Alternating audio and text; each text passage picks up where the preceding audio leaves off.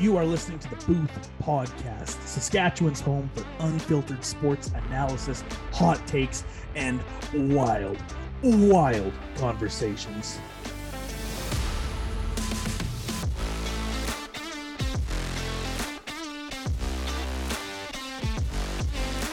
Ladies and gentlemen, welcome back to the booth. I am your host, as always, on our weekly NFL show, Kalen McFadden Carver. Joining me again, as always, we have Richie Stats, Reese Richard Skjonsby, Davey O'Doyle, the man himself, Rich Dave. Boys, how are we doing? Good. I mean, it's I know we're the NFL show, but but it's it's the opening day in baseball here as we record this. My Rockies don't play till tomorrow, but hey, baseball season's back. Gotta love it. Yeah, the Reds are up six one on the defending World World Series champ Braves right now. So I mean, call it that. I am in the recent recently discovered minority, not a baseball guy. On this pod, I'm outnumbered two to one, but that's okay. Opening day, hey, big day for Got baseball. The Masters. Fans. Got the Masters. It's good. We got the NFL offseason is the gift that keeps on giving. Baseball or basketball playoffs starting up here pretty quick. Lakers officially out, so no LeBron, but we do have NFL news to talk about. It seems like there won't be a week where we don't partially because this is an NFL show, I'm assuming, but also because this fucking year is insane.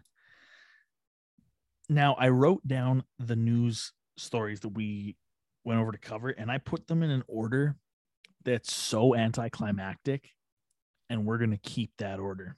Hey, so, starting with number one, probably the biggest news since we last talked Bruce Arians Super Bowl winning head coach of the Tampa Bay Buccaneers. Gone, retired. Todd Bowles, replacement head coach. Um, I was shocked by this, to be honest with you. But then, I mean, read some things, did a little bit of digging, maybe not too shocked. But uh, boys, what were your initial reactions to this? This one was this was pretty wild. I didn't see it coming at all, especially this late in the off season. Um, I know you have a, a, NFL head coach caliber coordinator on your team in Todd Bowles, so I'd love to see Todd Bowles getting another shot at a head coaching job. But it was still shocking to see Bruce Arians retiring. I think he's just moving to the front office now. He's taking a front office role with the team, so he won't be gone, gone, but still I I don't remember a time when Bruce Arians wasn't coaching other than when he first retired. Did he retire? I was gonna say, well, he, he they did have to pull him out of retirement the first time. Yeah. But other than that, yeah, I mean, he's been around for a long time. OG in the game. I don't know. Do you guys think, Dave? What are your thoughts on this? I mean, I'm not. It doesn't really blow my mind. Like, I mean, we know Tom Brady now that he's back, runs the field anyways. I don't think Bruce Arians had to do a lot of play regardless. Um, anyway, I think it's one of those things where I think Todd Bowles probably ran the defense and Brady ran the offense, so nothing's really changed, right? Like I said, I wonder. It's not a conspiracy because it doesn't matter because Todd Bowles is a good coach. It doesn't matter.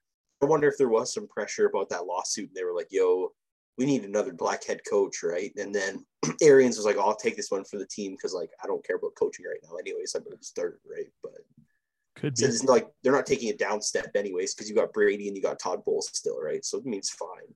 Well, I still I've always thought like Todd Bowles is an NFL caliber coach. Yeah, he should be. The, the one time we saw him was with New York Jets, and hey, spoiler alert, it's not like that was the one time they were shitty. It was under Todd Bowles.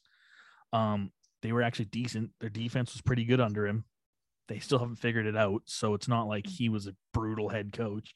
Um, yeah, it's one of those things where when you when they get when you announce like, hey, the Buccaneers coach is Todd Bowles, you don't expect them to skip a beat, right? Yeah. Um, yeah, I didn't, I didn't even think about that. I guess maybe if there was some pressure or something like that. But my first thought was like, okay, this is because there was tension or alleged tension last year between him and Brady. So just coincidental that you know Brady comes back and I don't know, just wondering wondering if maybe he had his hand in there. Probably did, probably knew it, but um yeah, so Bruce Arians gone. Great career. Todd Bowles, let's go. Um moving on. Stefon Diggs.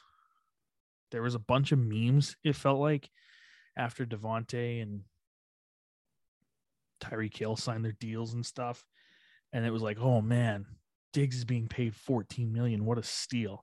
Well, that's no longer the case real quick. Real fucking quick. Uh Stefon Diggs gets the bag.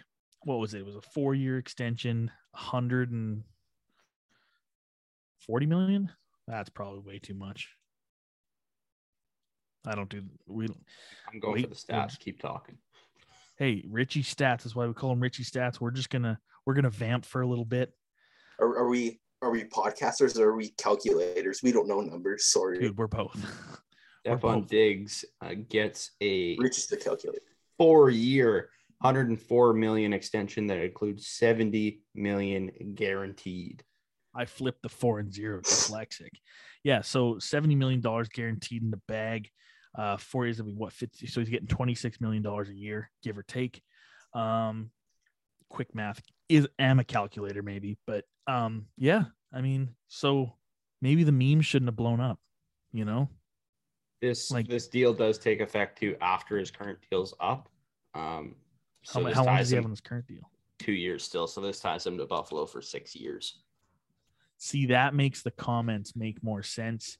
Yeah. um because then he came out on his instagram post and said um so happy that that i'll be retiring as a part of bill's mafia and it's like you know that either means that you're already looking forward to your next contract or after this you're done and six years i mean he's already almost 30 so 35 yeah that's seems about right and him and josh allen seem to you know occasionally connect so not a bad thing As a Vikings fan, I am terrified to have to pay Justin Jefferson next year. My guy, we have to pay Oh. Tee Higgins and Ja'Marr Chase in This- four years. Dave, we're in a rough spot here. Like I said, people are already people are already Yeah, saying like people are already saying we're gonna have to not pair defense, or unless the cap goes up dramatically, we're gonna have to let Tee Higgins walk. Right? Like that's Yeah. already being talked about. don't draft wide receivers. Don't have to pay him. How many Super Bowls you've been in the last five years, Scarf? How many Super Bowls you won ever? Either of you? Um, roasted. Have you guys been roasted that hard? No. Uh, I mean, now I just want to bring up Lamar Jackson playoff wins, but we're not gonna go there. I mean, doesn't matter, man. We're- Two, ring, we're- I we're don't not- have anything to contribute. two this. rings clogging my fucking ear. Yeah, sorry, Rich. Also, on a side note, quoting Patrick Waugh there, if anyone cares, which they do, uh, Auston Matthews just got goal number 55, the Leafs record. That guy can't stop scoring Who's who did you break the record with? Do you know? again uh against Dallas. No, I mean, do you know who had the record before that? Just out of Oh, curiosity. oh, I, I just don't know. I'm wondering if it was Sundin or not. I think it was probably Mats Sundin. Then that pisses me off. Then, Leafs. like, I don't know if it was. I know he scored 50 a couple times, but I don't don't know if he ever got 54 or whatever. Um, this is why you listen because we do things on the fly here. We were talking about the NHL now, so No, no, was No? not was Okay. not Sundin. Um, no, it was Rick Vaive. I'm not, I'm not so pissed off now. Auston Matthews can have it. That's Dude, what are you talking about? My Rick Vaive tattoo just dropped in value dramatically. shit, shit, Damn it. shit. Um, Auston Matthews is 24 years old. Fun fact, and he has two of the top 10 Leafs seasons. He's 24. He's 24. I thought he's like 27 by now. Seems like he's been there for like eight years, dude. See, and that's the thing about like, like, and I know I am I'm bad for this, but like we're we watch football, right? So guys come in 22, 23. Yeah. Auston Matthews been been the top line of the Leafs since he was Yeah. 18. Like, Yeah. he, he has been there for six years. Like I mean, that's the thing is like, and then like, how old is is, is McDavid, right? McDavid's probably like 26, 27. And I'm just like, and I'm just like, yeah, that guy's been here forever. He's definitely like 27, right? I don't know if he actually is. I don't know how old he is, but Um, no, he's 25. right? I just mean like, oh, no wonder why you guys can play 18 years. Right? Yeah. You come in at eight, if you played 18 years in NHL, you you might be 36. You might still have, if you're Yes. an Jaromir Jagr, you might still have another decade and a half in. Right. But like, yeah, unreal. So hey, Auston Matthews didn't break Sundin's record, so congrats, good job. Yeah, Austin Um, Matthews, we're cool now. No heat. Auston Matthews, no beef, no beef. You're good, Um. All right, I guess the oh, and then just on a side note, I quickly see the Bleacher or the NHL app updated me, and the caption is "Leave them all behind." I don't like that Austin one. Matthews, uncongratulations. Uh, we have beef now. Um, Not, not even your fault, but you just you just transferred over that beef from that caption. what's that from? Where he's like, "You're you're part of something bigger than you." like this has nothing to do with you, Austin. Um, okay, moving on to, and you're you guys are gonna understand why this is it's so anticlimactic. But this was this not not this. New Orleans and Philadelphia, a six or eight pick swap, eight pick swap, I think. Eight picks total. Um, Philly packages two of their three first round picks. Uh, I believe they sent the 16 and the 19 to New Orleans for the 18 in the middle there. So Phil and a couple first or first next year. Yeah, at least one first next year, I think. Hey, Okay. booth calculations. Total terms of the trade. Uh, New Orleans receives 2022 first round pick number 16. Uh, Okay, 2022 first round pick number 19 got those right. and 2022 sixth round pick number 194. They got 194. They got 194. That changes everything. Uh, That changes God. everything. Philly receives a 2022 first round pick number 18, That is Uh, actually huge. 2022 third round pick number 101, and 2022 seventh round pick number 237. They also get a 2023 first round pick and a 2024 second round pick. So huge trade. Huge Huge, trade. trade. Um, a lot of people wondering why, but I think Dave. I mean, not like the people know this, but what you said in our group chat the day it happened was probably pretty accurate. Give Jalen Hurts a year with DeVonta Smith, with the other stud number one they drafted, um, and then the other stud number one they drafted, JJ Arcega Whiteside, Dallas Goedert, Miles Sanders, Kenny Gainwell. You know that O line. Give them a year. All right. And whatever you can get in this draft, so they still have one first this draft, right? Yeah. So whoever you get in the first, whether it's I've seen a lot of receivers going there because Philadelphia just just fires darts off at first round wideouts. Um, so maybe you know Garrett Wilson, Chris Olave, I don't know, but um, and if if Jalen Hurts isn't the guy this year, next year you have multiple firsts, maybe make a play for Stroud. Um, I think that's probably what they're doing. I don't know why and why more teams don't do that this year. You know the quarterbacks are dog shit this year. Like, why would you gamble that one of these guys who's probably almost surely like watch one of them be a Hall of Famer and make me eat shit, but like surely mm-hmm. aren't that good. And when you could have two, at least three better quarterbacks next year in the first round. Yeah, I mean, it's one of those things where it's like, how do you, how do you sell it to like the executives and the team and everyone? Where it's like, we we know we're gonna be asked this year, but next, and it's like, I get that You have to, you just you just have to use it like everybody else has done it though. Yeah. You know I mean the first year Zac Taylor is there, they won two fucking games. Like I'm, I'm just gonna use the Bengals as an example. Yep. You have to be patient with that stuff. You understand growing pains because then you get Joe Burrow and then you let him rise and then you make a Super Bowl in three years, ideally, right? That's what Yeah. you have to do. I'm sorry you're gonna be bad for a year. Tough nuts. If you want to be a good team, you have to develop, right? and it's not like that year you just it's not like that year where you're bad is a complete write-off like though that's still valuable time for your rookies and stuff if you i i honestly believe if you sit them down or you have a team meeting like guys look our, we're not going to lie to you our expectations aren't super bowl or bust but like we could win some games and who knows maybe you fuck around and get a wild card spot and then it's anybody's game um but when you jump the gun on things, do you know what you do? You end up trading two firsts to New England for Jimmy G and then signing him to the richest contract of all time at the time. and then you end up saying, "Oh shit, we shouldn't have done that." So then you package all your picks up, you go and get Trey Lance, and now you still have Jimmy G on your roster. That's what happens if you are too you're too eager. Like I don't know. So yeah, so it's it's weird what what was the rationale for the Saints? I don't that's what I'm not sure. Do they think that they're really close? Do you think that they're like they're a couple players away? You know what I mean? Or I think they might be the opposite philosophy of what we're talking about, and they Right. think we need to get a quarterback now. We don't have Drew, we don't have Sean Payton, we need to get a QB now. And it's like, okay, but is Carson Strong really that much better than Jameis? But I mean that's the thing. I think with Jameis you could still finish second. Yeah. In that division because that division's terrible. So I'm sitting like- there like uh, this is weird and like you you can outlast Tom Brady.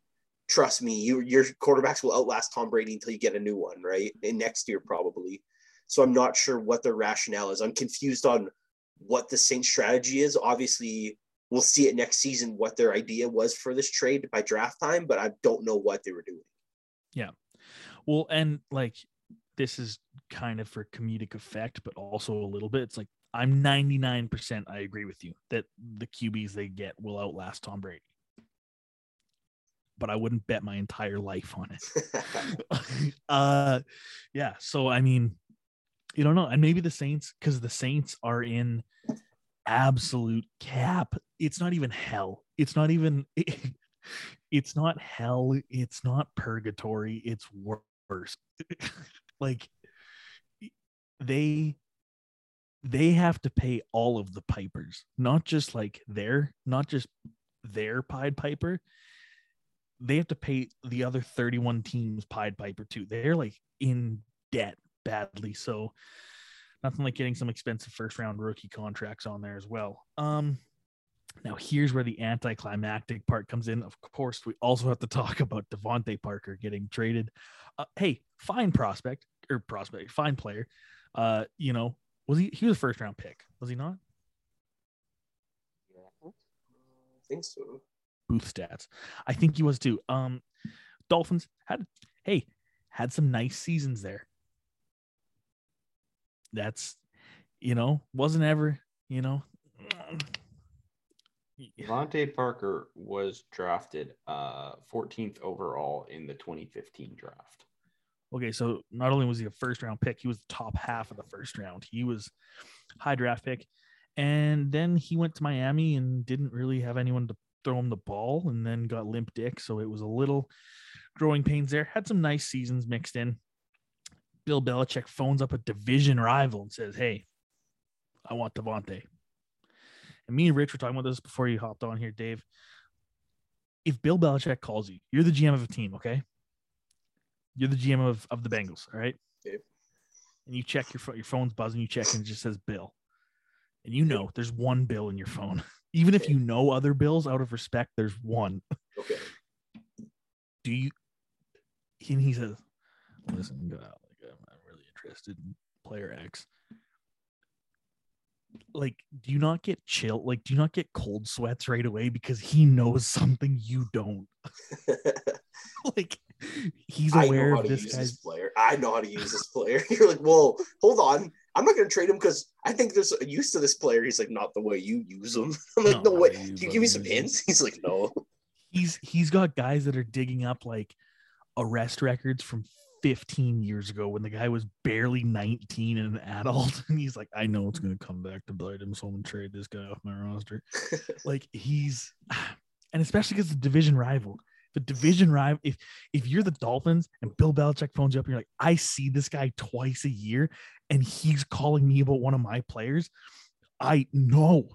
I'd rather like i If I'd Bill sign guy calls me and Yeah. says, I want this player, I'll say, uh, I'll counter offer. I'll trade you a first round pick if you tell me how you were going to use them. i'll pay you for info what was your plan I must tell you how, how cheeks the Dolphins think that he is, though. Yep. Realistically, like they're like, oh, this guy ain't good. Like we don't need him. I, I'm not again. Mac Jones made me kind of eat shit. La- made us kind of eat shit last year, but not a hundred percent. Like, eh, had a decent rookie year, but watch watch DeVante Parker become a 1700 yard receiver. Like he he'll be he's like I don't need to I don't I don't hit." believe that. I know what you're saying, but only Yeah. because Bill Belichick has no history of making wide receivers do that, not named like Randy Moss the one the two years. Yeah. Right.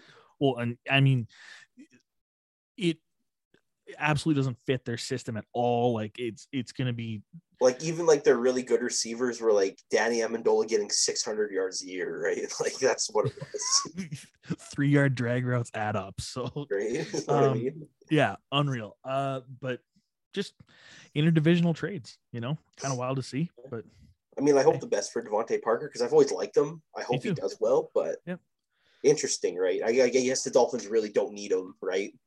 So no, you got Tyreek and Cedric Wilson and Jaylen Waddle, and you know you're you're pretty you're set. Gesicki, you're you know on, t- on top of that, you're like, hey DeVante, like, do you want to take a fifteen million dollar pay cut and, and pay to be on the team? And he goes, I don't want to pay to play. And they go, well, we have to trade you then. Sorry. um, yeah. So that that's kind of where the anticlimactic news came in. But hey, good job, DeVante for getting out of Miami, going to the cold Northeast. Um, okay, we do have a segment, but before that, interjected here me and Rich were informed that our own Davey O'Doyle has some spicy chili takes that he that this isn't just inflammatory bullshit coming at you that he wants to say. He apparently is is kind of on this train. He believes yeah. what he's about to say. yeah. This isn't just like I want to say something outrageous. Like I actually believe these these two. Like I do. This is unreal, and this behind the curtain again.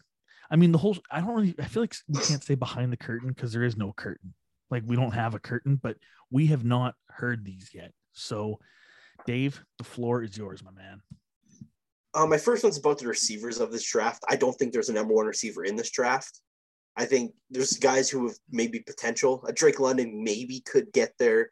Jameson Williams probably should be receiver one in this draft if he didn't tear his ACL. Um, but I, I really, I the more I watch, the more I listen to people kind of talk about it. I think because receiver is such an inflated position now, right? Because I mean, look how much you're getting paid. People are trying to get excited because there's no quarterbacks about these receivers, and I don't think they're that good. I think the best ones are going to be wide receiver two, if that. Um, my hot takes: I don't think any of them hit 850 receiving yards this year. None of them. I just, I just don't, don't buy into it. I don't see it. It's just, I don't think any of them do anything overly well that will blow me away like past number one receivers. Do you know what I mean? I don't think there is that guy in this draft. I can see where you're coming from for sure. I think my top guy is probably uh Drake London, and that's because of his size and red zone ability, not because he's gonna rack up yards and be a number one receiver. Right. And I mean, there's the thing is like Jameson Williams is coming off an injury. He's good, but he's not huge. You know what I mean? There's a guy like Chris Olave is good, but he can't break a tackle to save his life. He's a completely possession, deep ball possession guy, right? I mean, there's there just seems to be a knock on all of these guys that really translate poorly to the NFL. And I just I just don't like it. Personally, myself, I wouldn't pick a receiver in the first round if there was better offensive linemen there. That's what I'm saying, I guess. I mean, I guess like if we're talking like how do you build? I first round skill position guys are such a. I understand that saying like every position's a hit or miss, but first round skill guys, it's just if you have other holes, I think you should. I think you should fill those. Um, but and, and like don't get this wrong as like this is against receivers because not like a guy like Waddle and Ja'Marr Chase change your team. They do, but I'm just saying this. There's more guys who I think won't miss, like different guys, right? Linemen or Kyle Hamilton or guys like that who won't miss. Whereas it's a bigger, it's a, it's just a big risk to take a receiver this year. See, and that's I I see where you're coming from. I have like not the opposite, but I'm definitely like I see like three or four guys that I could see cracking one thousand, which is a lot. I mean, I think the most is 2014. There was three. I think that was the OBJ draft, but I Treylon Burks. Uh, and again, the thing is, those like depends on landing sit landing spot Yeah. too. Definitely Like, depends on it- landing spot. Absolutely. Yeah, but I see what you're saying. Like, there's no there's no clear I feel like there's no clear wide receiver tiers coming out this year. I just I just mean like I think there was four wide receivers I would have took last year. Last year was a great wide receiver year. Don't get me wrong, but there shouldn't be four guys ahead of the the f- number one guy this year. That's like pretty- Oh, I see. What you, you know yeah, what I mean? yeah. Yep. yeah. Fair. Um, then my other take is um, then again, this is not slander at Sauce Gardner one bit. I think Sauce Gardner will be good. He'll be a good player. Yep. But I think when it's all said and done, we're going to look back on this and people will be like, wow, I can't believe that nice little career that Sauce Gardner had. We compared him to Derek Stingley. I think Derek Stingley's so clearly wide receiver or uh, cornerback one that it's unbelievable. Because I mean, he has by far he has better ball skills. He has better athletic ability. He's a more compact player. I just I just trust Stingley when the coaching catches up to both of them. I trust Stingley so much more. He's played and practiced against Jefferson, against Ja'Marr Chase. He played in the SEC. He's he didn't even look on his pro day like he tried that hard, and he had elite pro day numbers. My thing is like, I think we've seen probably as good as Sauce Gardner is going to get. Maybe he get a little bit better because obviously the NFL coaching, but I think he's played some of his best ball, and I don't think Stingley's almost played any of his best football. So I Yeah. think Sauce Gardner's gonna have a nice career, but I think Derek Stingley, given the right situation, right, good a good place to land, no injuries, that Derek Stingley will blow him away. I, I've been on that train a little bit too lately. I think really the tell of it all is Stingley played in the SEC and and Sauce played in the AAC, not even the ACC, the AAC. Like group of five. Of course, they were the first group of five team to make the college football playoff, but they played a group of five schedule. They played against other teams from group of five conferences who aren't as good as the power five conferences. So, of course, he didn't let up a touchdown. Not of course. That's still a very good stat to have is he didn't let up a touchdown in college, but I'm sure he would have if he played in the SEC. It's him not, and once again, this is not saying that Sauce Gardner won't work and that he's not good, but I'm saying I think a lot of people let the idea of Sauce Gardner beat them before they even played. Yeah. You know what I mean? Because even when like Alabama played them, they avoided him throwing to his side a lot, right? And they just ran the ball because they knew how good him and Kobe Bryant were. not saying he's not good. He's a good college football corner, but you're not going to get your legend isn't going to beat anybody in the NFL. It's going to take one time for him to line up across from insert any top one receiver to him get smoked to be like, oh, Sauce Gardner's not in college anymore, right? Yeah. Sauce, I man, all I hope the best of luck to Sauce if he's in the Hall of Fame, sweet. But once the coaching catches up, yeah, I just don't see how Derek Stingley isn't the better cornerback. Yeah, I mean, the only thing like, plus, I mean, not that like this shouldn't matter, but I feel like it does play a part in it. Is like, if you told if you told if you polled a hundred people who are casual college fans or um, you know, casual football fans, who would you take, Derek Stingley Jr. or Ahmad Gardner? They'd say Derek Stingley. And if you polled a hundred fans and said, who would you take, Sauce Gardner or Derek Stingley? They it would be split. Like it shouldn't matter, but it's like he's Sauce Gardner. He's big. He's physical. He is this Cinderella story that Cincinnati was, and you know he's playing next to an NBA Hall of Famer, RIP. Like it's it just there's so much hype that drives it that's not necessarily on the field that it's like ah, again probably could be a good prospect probably will be a good prospect you know like might be a nice number two or number three corner for a decade. But Derek Stingley's kind of the more or the safer pick of the of the two I think for sure. I, I, I Um, almost I would almost say like I could see Sauce Gardner having a better first year or two in the NFL until Stingley puts it all together. But just the athletic ability that Stingley has, the kind of player that he is, the elite numbers that he can put up athletically, the kind of just prospect and ball skill player he is. You know what I mean? Sauce more is more of a technician, but a technician isn't as good when you have better route runners, when you have stronger athletes, when you your legend is gone, right? Whereas Yeah. Derek Stingley has all those tools, and once it's the NFL, it's just his job to put them together, right? Yeah no I mean makes sense makes sense I can see it I can see it for sure I think the only ever the only thing I've ever heard on Stingley was just effort and that was again there was a lot to be said. You go from the greatest college football team in history to who there? saying uh, if, you if you pay that man twelve million dollars, I'm pretty sure his effort's gonna be there, right? or is it once he's secured the bag, he's like, I'm good. There's always that catch. But I, I think it's Yeah. more the first one. But Fair, fair Yeah. like fair enough, right? But yeah, Yeah. it's just it's especially after watching that pro day, Stingley like he wasn't sweating after most of his stuff, and he put up elite cornerback numbers. Like this guy's such an athlete; it's unbelievable. oh, and those sure. numbers are better comparisons to actual good corners in the league now. A guy Yeah. like a guy like Jalen Ramsey and stuff, they have those elite numbers to back it up, right? Yeah. And that's what Stingley is. The only the, and this is I'm I'm consistent with this, and I don't think he did much in the combine, but I'm always skeptical of pro days because was it last year when everyone's pro day was like Everybody ran their own pro day though. That was the difference. ridiculous? True, That was the yeah, difference. Everybody ran their own pro day, whereas this year they had coaches running it and actual NFL Yeah. people there, right? Yeah. Yeah. No, I mean, hey, I I not that I necessarily agree a thousand percent with both those takes, but they're both like, okay, yeah, those are logical. Um, I like that. Hey, we're not here to fucking all tug each other off and agree. You know, sometimes we gloves gotta come off and not for tugging. Okay, untugged hands. All right. Um, the t-shirt. untug. Sometimes you gotta untug, okay? And we untugged. Um, but this week, did you guys know it's draft season? Um, straight up, dude. There's a draft. Um, coming up soon. Cannot wait. Favorite time of year. It's like Christmas. Um, so this week we decided we're coming up with segments.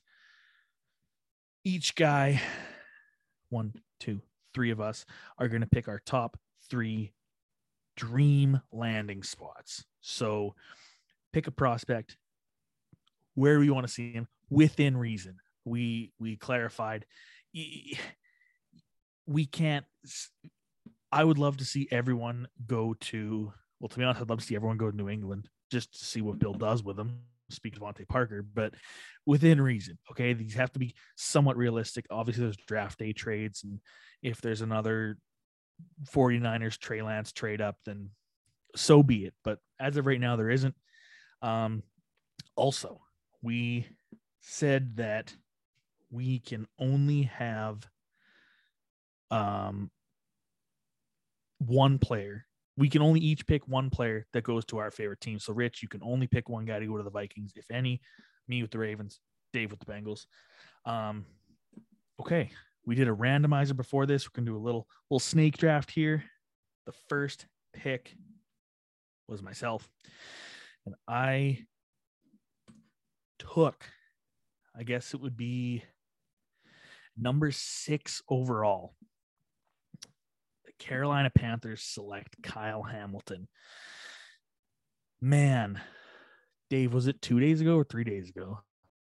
I can't Couple remember days, couple days, yeah. he Dave texted me at 9 30, 10 o'clock at night and just goes, Kyle Hamilton tape is scary stuff. And it sure is. He is freaky. And I understand that we say that term a lot. And it's crazy because we're in the era of athlete where freak of nature, eh, I mean, just in our circles, freakazoid, you know, mutant, these terms are just thrown around all the time if ever there was an applicable circumstance, it's Kyle Hamilton. This guy is six foot four, 220 pounds, can flat out run, can cover sideline to sideline, hash mark to hash mark, plays in the box, plays in the slot, plays outside, you know, can be a free roamer deep. Like he can do everything. Panthers fucking suck. Matt Rhule, not good. Sam Darnold, poopy. but the one saving grace of that team is their defense is loaded with young studs. They have Brian Burns, they have Derrick Brown, they have um Yetur Gross-Matos, they have CJ Henderson, they have um Jeremy Chinn, they have I think Shaq Thompson still kicking around a little bit of a vet there. They have a bunch of guys. They did lose Haason Reddick, so maybe they go edge rusher, not sure. But man, you have Jeremy Chinn and Kyle Hamilton in that backfield, and you have CJ Henderson, and hopefully he comes back healthy, Jaycee Horn. Ooh, you got Brian Burns and Derrick Brown up front.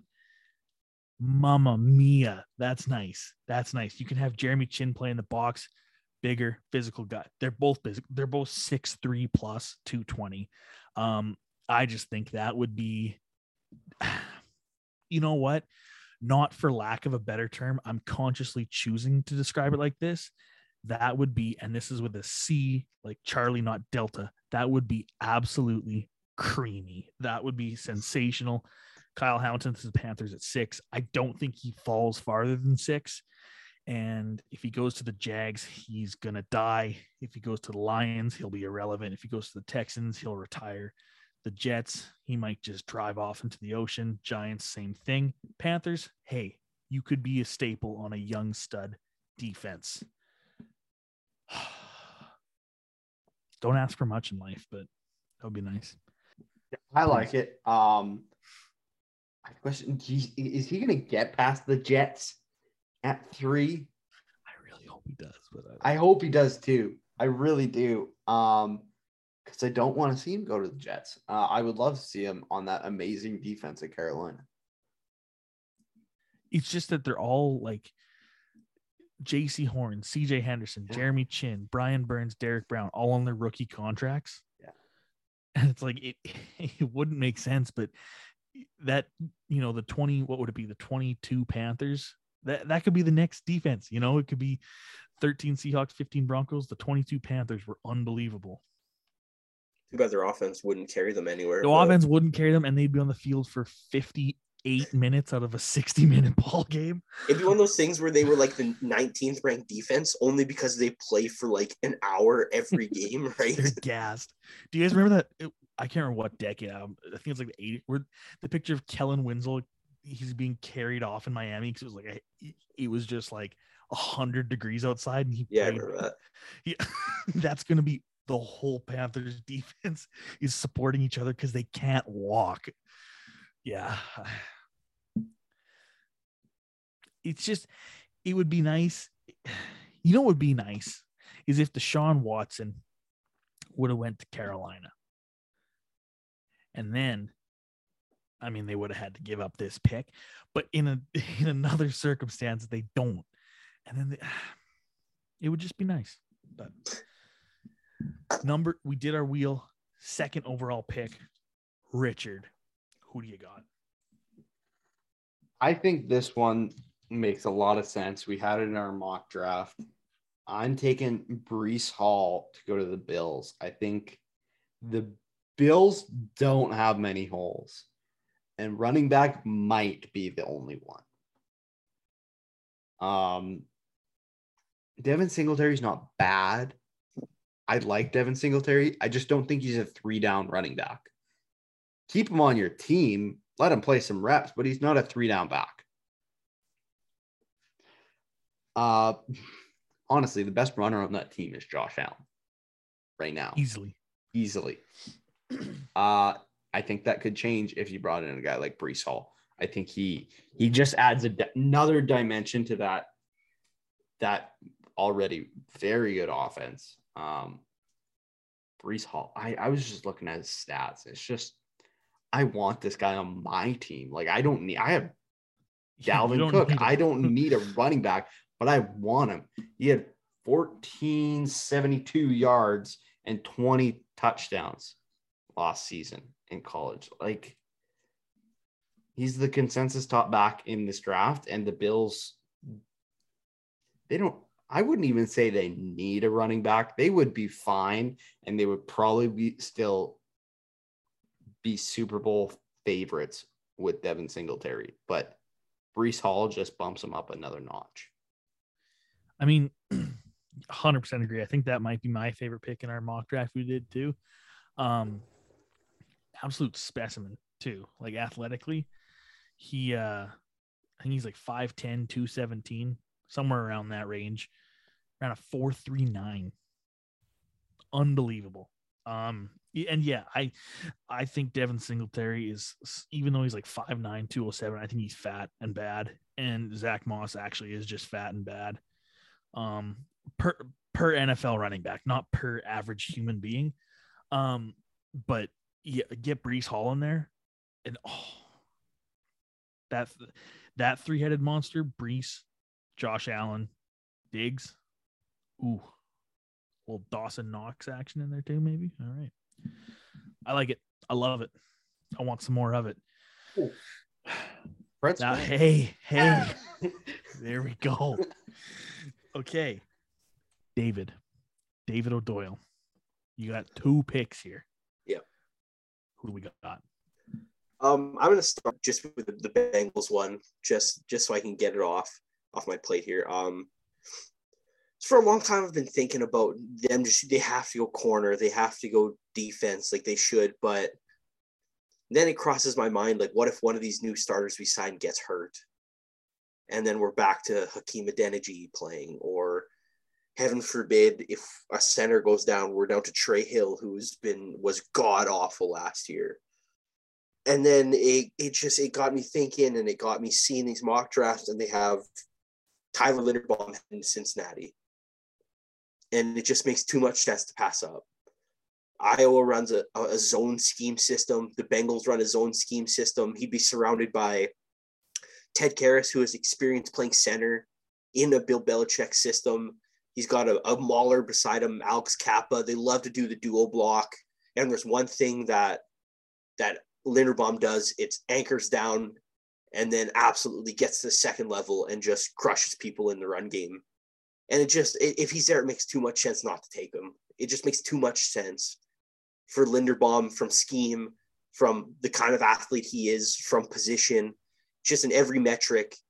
It's tough to say because I love the defense, but I have to start accepting that Cincinnati, like the NFL, we're going to go as far as their offense takes us, as far as Joe Burrow, mix in Ja'Marr take us, and I have to accept that. And part of that is having an offensive line that can be there and be solid, and having a, a prospect like Linderbaum, no matter if he's a little bit undersized, but he's perfect in our system, surrounded by the right stuff, and he just looks like he's great. I think he'll be great regardless. I don't think the arm thing is really going to have that much value, especially at center where it doesn't matter as much. I just, I honestly hope that Linderbaum falls to 31. I hope people are wary of him. And Frank Pollack, a great O line coach, schemes him up with La'el Collins, with Cappa, with Jonah Williams, with Ted Karras, and the Bengals O line just mauls people down and lets the double Joes cook, man. Yeah, I mean, I love it. I mean, I think Linderbaum's one of those guys. I've seen him project, or I've seen him mock to the Ravens a few times. Seen him go a couple places. I think he's a great prospect, and yeah, I think people find sometimes the most ridiculous little, you know, nitpicks to try and. And I think a lot of that might be intentional. Sometimes teams put that out there so Yeah. that he falls, but When you Yeah. watch the tape, that dude's unbelievable. And there's a reason why, even in his testing, he's still like when most people just rank like who's the best athletes, he's a top 15 athlete in this draft. Yep. Like I I don't see, especially like I said, if he played tackle, obviously you know it's a problem. But especially at center, that's probably the least important position to have the things that he's missing. And he easily overcomes it with how much he destroyed people at Iowa, right? Like, Yep. I just want him to be a Bengal now so bad. We'll find a different corner. We can sign a different corner. I don't care anymore. If Linderbaum's there, take him. Yep. Yep. All right. Second of two in a row, Dave. Um, I, I mean, I'll go Ickey Ekwonu to the Giants. I think probably what do they have? Five? Five's their pick, is it? Something like that. Yeah, I think it's five. Yep. I just think that you know they have what's his. I'm well, I'm blanking on the left. Andrew Thomas. Andrew Thomas. Yeah. Yep. I was gonna say. I was gonna say something else. I think I was gonna say Thomas Andrews. I think I was gonna say legitimately. So I'm glad we corrected that. Nate um, Solder. right? But he's a great left tackle, and that offense has guys and weapons and needs more protection. And have whether or not they have Saquon by then, who knows? But Saquon needs to have a chance, right? And to put Ike Ekwonu there, a guy who's an absolute menace. That guy attacks people. He he viciously attacks people. He's a great pulling. He's a great pulling, whether he's playing guard or tackle. I mean, Ike Ekwonu gives that Giants team who's looking to revamp themselves from being the bitchest offense in history. They need someone to that presence. And Ickey Ekwonu is a mean mo who can do it. I think that's too to pass up to get another tackle in there who can set the tone. Yeah, I mean,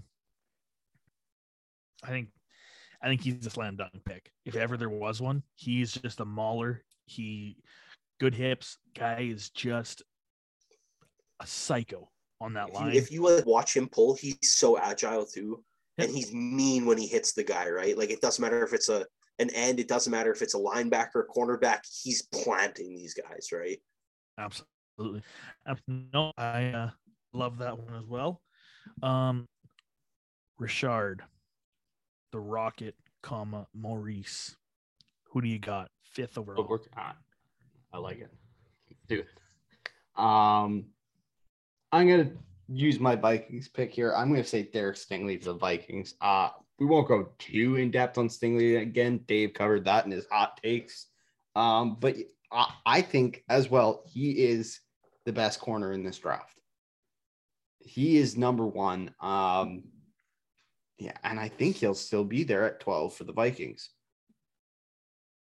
we can't lie he had a rough year this year and it's it's hard to play for a losing team especially in college playing for a losing team Especially in pros Bantam. especially in Bantam in a in a smaller population province.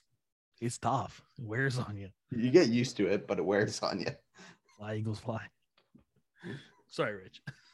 um but it's it's different playing on a losing team in in the pros and in college in college you're you're you're not making money um at least you shouldn't have been you probably were but in the pros you are and it's it's a lot of money and you're okay losing not that i'm saying the vikings are going to have a losing season Yeah, I was like, wait a second here. I'm saying it's a possibility, but I'm gonna hope that it isn't. Um, I don't think we see something that like that from Stingley again. I don't think we see him with non-committal attitudes.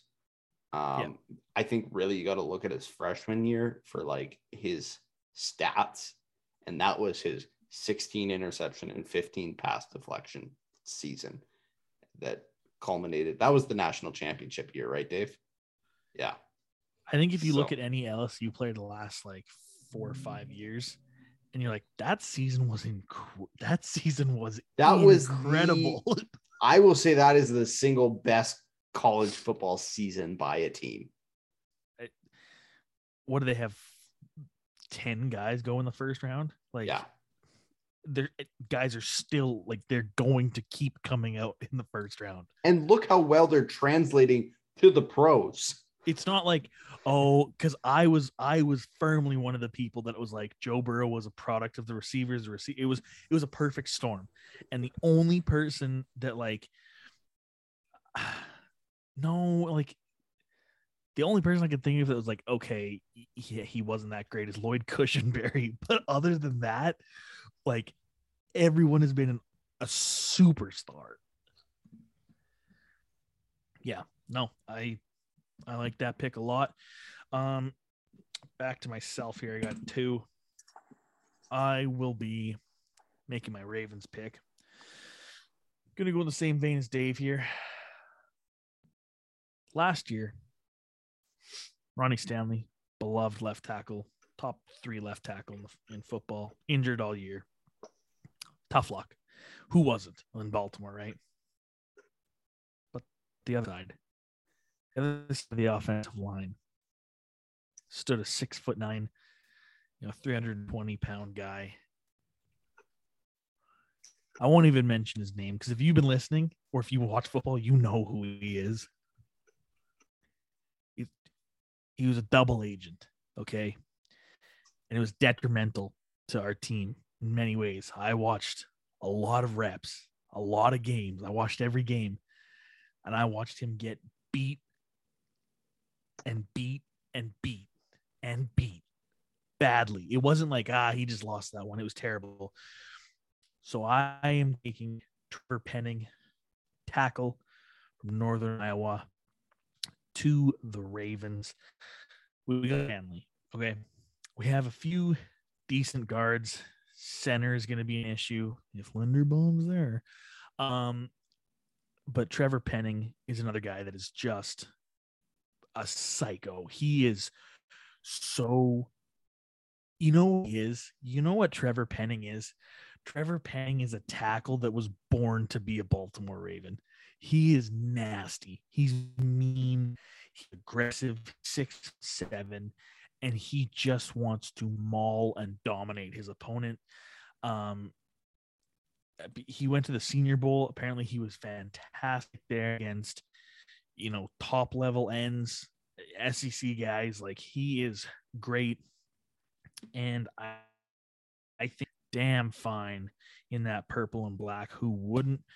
But uh, well, a certain double agent, but he's he is uh, i think i think about this a lot more than i should have. He's officially surpassed patrick peterson reggie wayne. He is he's the top of the list. I'm not even going to say his name. I'm going to i will never say his name again because he's he's a bastard. Um his name is alejandro villanueva. I'll say it but he was a turncoat.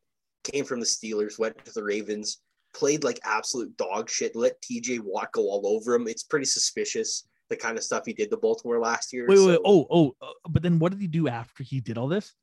He retired. retired. yeah, it's it's suspicious. It's it's my number one conspiracy theory of the AFC North this year was that Alejandro Villanueva went to Baltimore just to try to sink them.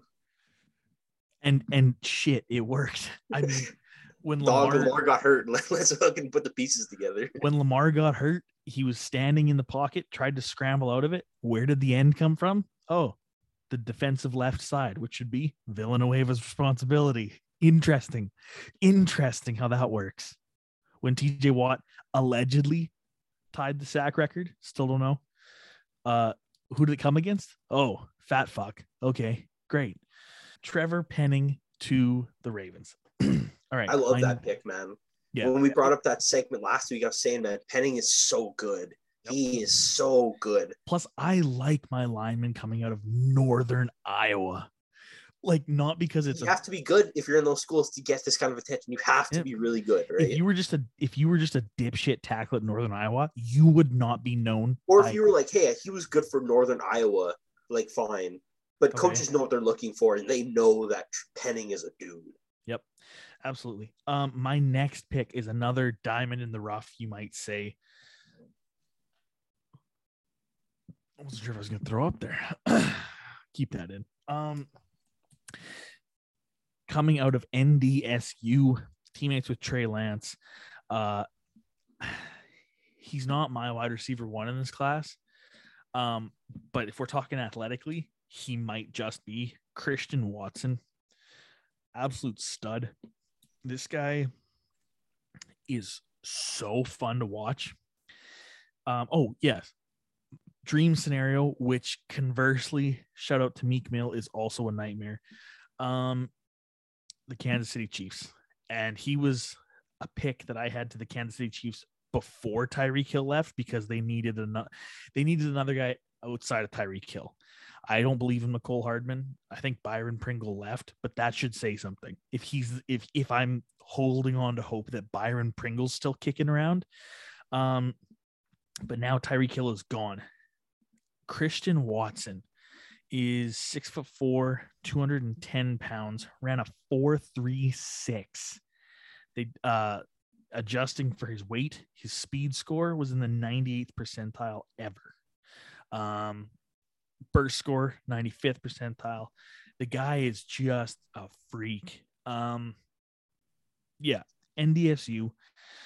So smaller school, was teammates with Trey Lance, and if you watch him, man, like he he's built like Tee Higgins, like he's tall and lean, you know, long limbs, can go up and get it, but also the way you know he was used in college end arounds, jet sweep, screen passes, all this stuff, and he's just faster than everyone on the field. Again, smaller school, so translate that to the to the pros, but just give him to Andy Reid. And again, I hope the Chiefs win six games uh, and miss the playoffs, but I hope Christian Watson does really good because um, I like him.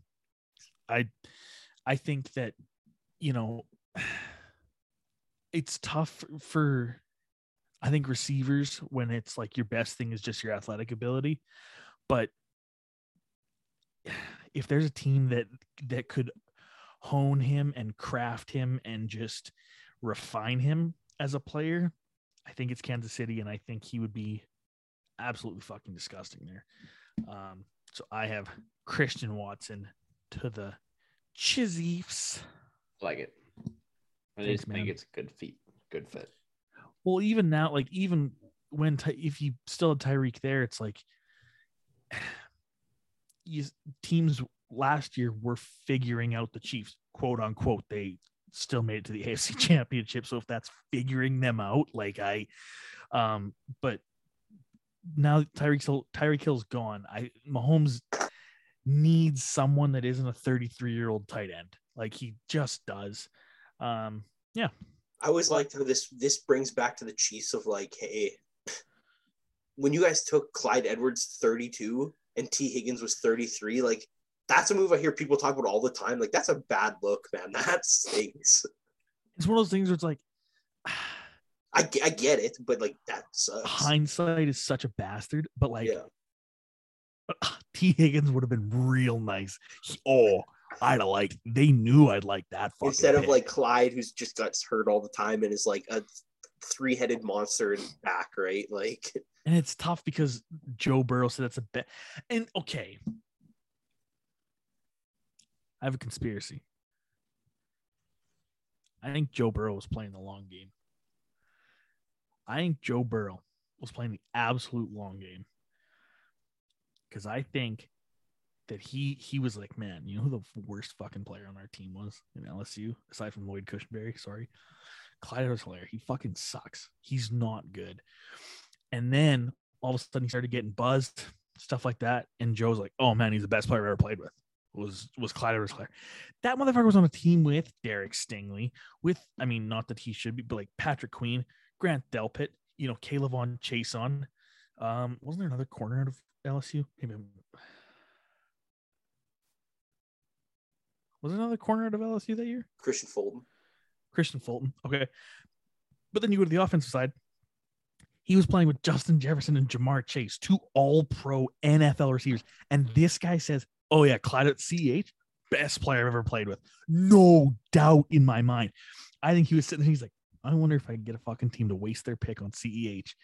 And then Tee Higgins up and he goes, I want that guy out of Clemson. He's a monster. CH fucking sucks. Wow. I can't believe they fell for that. I just, Joe Burrow is so ice in his veins that he was already planning. He already knew, and he's like, if I can get the Chiefs to trade, if I can, if I can get the Chiefs to fucking trade up and take Clyde Edwards-Helaire, they didn't trade up for him, I guess, but you see what I'm saying? I think Joe Burrow knew. I think he's yeah. And then Patrick Mahomes like, oh man, I want Clyde. Joe said he's really good, so we need to get him. Ball was rolling. Rest is history. Tee Higgins, thousand yard receiver twice over. Joe Burrow 2 0 against Patrick Mahomes. We 2-0. knew what was going on. Knew what going on. Two and zero when it counts, baby. I think he's three and zero in his career, isn't he? No, they've only played twice, but 2 0. Oh no, I meant I thought you were counting the. uh Actually, I thought you were counting the Chiefs drafting him as a win. Oh, no, no. I was I'm like, talking in about that Joe, case- Joe. No, Joe beating Patrick Mahomes. He's 2 0. Do you think? uh So just quickly before we get to Rich's pick, uh the game against the Ravens, just because this was specifically Patrick Mahomes at midfield, they're marching to you know try and beat the Ravens. Clyde fumbles and Joe just texts Mahomes, "LOL." He's like, "Motherfucker, this guy knew." Okay, Rich. Speaking of lanky, tall, physical receivers, who do you got? I got Drake London. Um, I think Drake London is a perfect fit for the New York Jets. I am not sold that Zach Wilson is a waste of a draft pick and is not a good QB. I think there's still potential for him. He played well in the last half of that year. Yeah. To be fair, right? So looking at the Jets in the red zone this season, not great. Uh, you got 20 passing touchdowns, which was tied for 25th.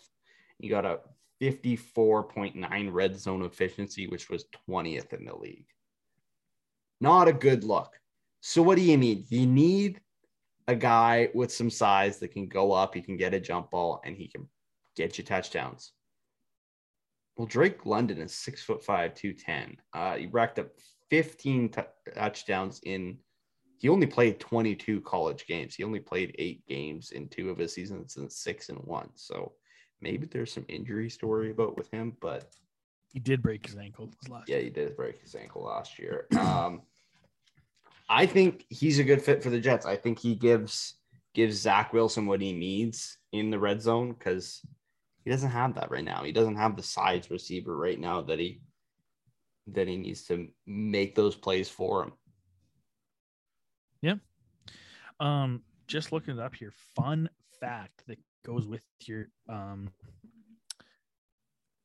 with your point here, Rich, which I I, I really like the fit too.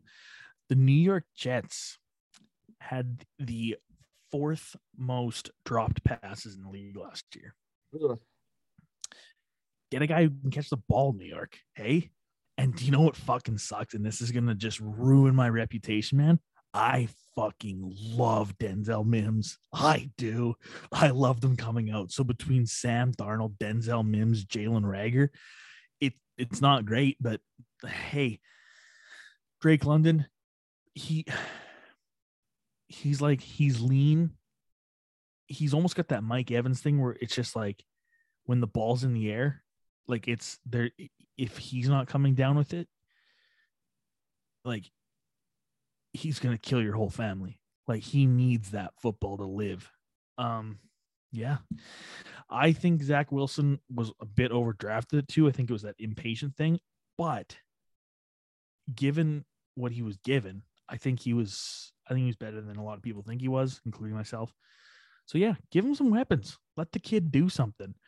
Don't just keep giving up on quarterbacks, New York. Christ, you've been doing it for 55 years. Sanchez. All right, Dave, round us out. Pick number nine, your third and final pick. Who do you got? Uh, my third and final pick is I have uh, Kenyon Green from A and M, staying in Texas and going to the Cowboys. Um, looks at they they are they're not terribly set at a lot of their offensive line positions. Tyron Smith is going to be old and gone soon. They got rid of La'el Collins to the Bengals, and now they're relying that Terence Steele can play when they don't 100% know if he can yet. they got rid of Connor Williams playing left guard. You know what I mean? This is not a completely set offensive line by any means. And I think a solid presence like Kenyon Green, a guy who can play guard, he can even play tackle at points. Staying in Texas, going to America's team, it's safe, it's solid, and helps that O line a lot. I don't have a lot to say about this, but you know, you need time. You got some weapons in Dallas still. They need time, they need space to work. And a guy like Kenyon Green is good, versatile, and safe, right? This is one of those. Um, I think honestly, a lot of our picks have been. Maybe that's just being completely biased, but looking at the list, especially like the Breece Hall, Linderbaum, Penning, it's like don't overthink it. Don't overthink it. Like Kenyon Green is familiar with the state of Texas. He fills a need. The Cowboys need a line. Like it's just it's he can have two of the best to ever do it to learn from. Like he they clearly can develop linemen. Don't overthink the room. Um yeah, and he's a dog. He's an absolute dog coming out of uh A and M there. You know, go Aggies. Um but yeah, I think uh I think it's a good little fit there. Nice little nice little fit, nice little puzzle piece. Boys, that brings us to the end. We did it. Eh, Three dream fits. Man, I love the draft. We still have what three, four weeks? Oh, come in my pants. I love the draft. Um, we will for sure be doing more mocks. Um, yeah, we uh we will be back with more mocks, with more hot takes, with more news. I hope we'll be back with more news. Fuck. I mean, I might look at the phone and you know, Darren Waller traded straight up one for one with Myles Garrett. I don't know. Could happen. Anything can. Um thanks for listening. Darren Waller. Don't say Darren Waller to the Browns. Come on. Man. No, but we get rid of Myles Garrett. Oh well, I mean, yeah. Big drugs. Big hey. That's still one of the best jokes we've ever had. Big drugs. Uh shout out to him for getting clean. Uh sorry to so hey, is that one of the like most sensitive and um uncomfortable and self-conscious parts of your past? hey, what if we just fucking called you big drugs? what if we just label you now big drugs? Huh? What do you think? Big drugs. That's like that's like I still can't believe, dude. I was convinced people called Eddie Lacy Cheeseburger. cheeseburger, and, he, and turns out people don't. Turns out it's you and me being toxic as shit and coming up with nicknames and then tricking ourselves in our mind to be like, oh, that's just their nickname. Everyone knows who Cheeseburg is. No, Dude, no. I could I would have put money like, oh yeah, I would have put a lot NFL of money on knows that. it's cheeseburger, right? Cheeseburg. And I remember we said cheeseburger. One of our friends was like, "Who?" We're like, Yeah. "What do you mean, Eddie Lacy?" Eddie What are you Lacy, cheeseburger. Dude, that's obviously obvious. I mean, not that Eddie Lacy was a superstar for a long time, but uh, much less relevant. But Pudge Gaines, I forget sometimes that his name is Phillip Gaines. Gaines. Yeah. He was an irrelevant teamer. I think he's out of the league now, but Pudge Gaines. Um, yeah, big drugs. We don't know, but we will. What we ah, fucking messed up, messed up the plug. I messed it up. I could have fucking taken us out so nice there.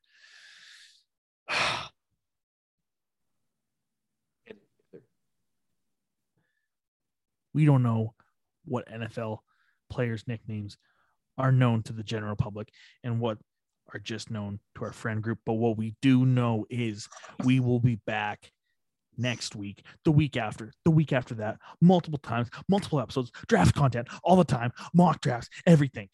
Anything you can think of, we'll do it. Fuck Mary kills of the prospects, we'll do it. Wow.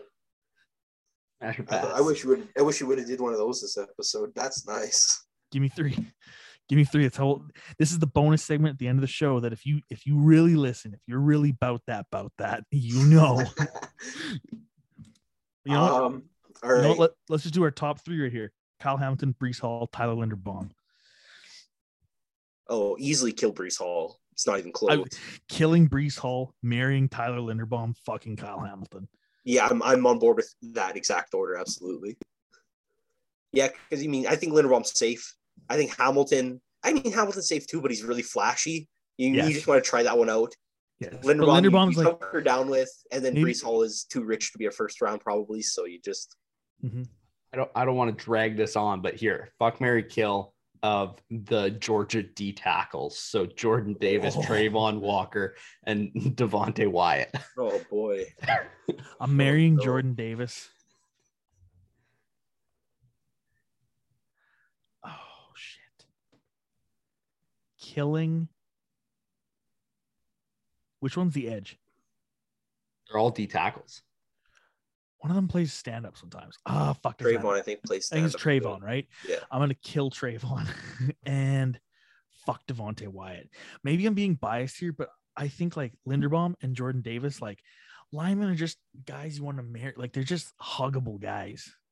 Okay, so I had a different order then. I had Okay. um marry Travon Walker because he's really versatile in your defense. Yep. Uh, marry Devonte Wyatt, and then But I'm you killing. You no, no, no, no. You said you said Mary Travon Walker. Yeah, and then I'm gonna fuck Devonte Wyatt, Oh, okay, okay. and okay. then I'm gonna I'm gonna kill Jordan Davis. He's dead. Rich, just call this episode the secret segment. if you stick around for this. Okay, wait. Um what's another one we could do? Ooh, ooh, ooh. Okay. Um why are we getting excited about this? I think you're getting really excited. I am getting excited about this. Okay, Andrew Booth, shout out. Derek Stingley, sauce.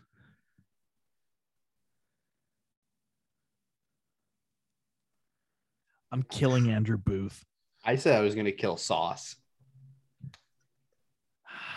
I'm gonna Yeah, I'm- I'm marry gonna marry- Stingley and I'm gonna fuck Booth. Yeah, that's what I'm gonna do too because I think Booth is like really weird. You don't know what his potential is, so he might be awesome or it Clip might be the worst night ever. So you're not sure. that. but you know you have Stingley in your back pocket and it's awesome. And then Sauce, sorry, you just you're just not as fun, I guess. I don't know. Sorry, dude. dude, clip that. And when Kyle says, um, what the fuck? How'd you say? You said, you said Booth is, but Rich, just put the and just say Yeah. The booth is, and then you had a Kyle, you had a perfect description of this. Is you said, I don't know what the fuck it could be. It could be the best thing ever. It could suck. We don't know its potential. That's what the booth is. there we go. Um, I okay, yeah. The only reason I was gonna fuck sauce was just because the name sauce, lol, and be like, oh sauce, sauce on. I don't I don't want a mantis on me. no thanks. True. Yeah, I might. I might not only kill sauce. I might. I might dismember him. Like burn Uh, his corpse. Might maim sauce. and I'm just gonna watch his arms burn. Like I'm gonna ignore the rest of him and just watch his arms and be like, oh my god. if you stuck around for that, I, I appreciate you, and I would, you would be my fuck in every scenario if you listen to that. Um, and then marry, then kill. I think I think Um, you kind of got the best segment of the show, honestly, in that last That might be minutes. And I'm not gonna lie to you, that's probably gonna be a recurring segment because we're absolute fucking degenerate fools. And the description of the booth that was given to us by our very own Davey O'Doyle is absolutely to a T accurate. Um, if it but yeah, describes Andrew Booth, it describes the Booth as well. everything. It's perfect. Um, thank you for listening. I think we plug it in the beginning, but go follow the socials if you're not, because if you're not, you're an absolute asshole. Uh, at the booth EC, Instagram, and Twitter. We got so much good shit being posted there by our very own Richie Stats. Um, you know, great shit. Great shit. Uh, go buy some merch. Spicy chili stuff is on there. Only spicy chili stuff. Um, what the fuck is? Oh yeah, I was gonna say, what the fuck is the country? Ukraine. Uh, go help them out. You know, they're What's that country? go help them out if you want a shirt. Leave that you- one in. That's that is wild stuff. Leave that one in. It's staying in. Dude, I was gonna Yeah, say Austria, and I was like, no, it's not Austria. It's Hey, it's that you know that country that's going through the hard times right now. Whatever the fuck their names are. Yeah. Jesus. between that and What is it? uh, Australia? I don't. I don't remember. I don't remember. where do the pierogies come from? Uh, Uganda? I don't know. is Uganda? Yeah, go help Uganda. Um, yeah. Oh no, it's I'm- Wakanda. That yeah, yeah, yeah, vibranium. Um, turns out I'm the biggest piece of shit, and we knew that, but that's okay. Um, appreciate you guys listening. This got off the rails at the end here, and I like it. Um, but yeah, we will. uh No, it's okay. Just say they're not listening. I'm sorry. Please don't fire me. Okay. Um, and we will see you next week. Thank you for listening to the Booth Podcast.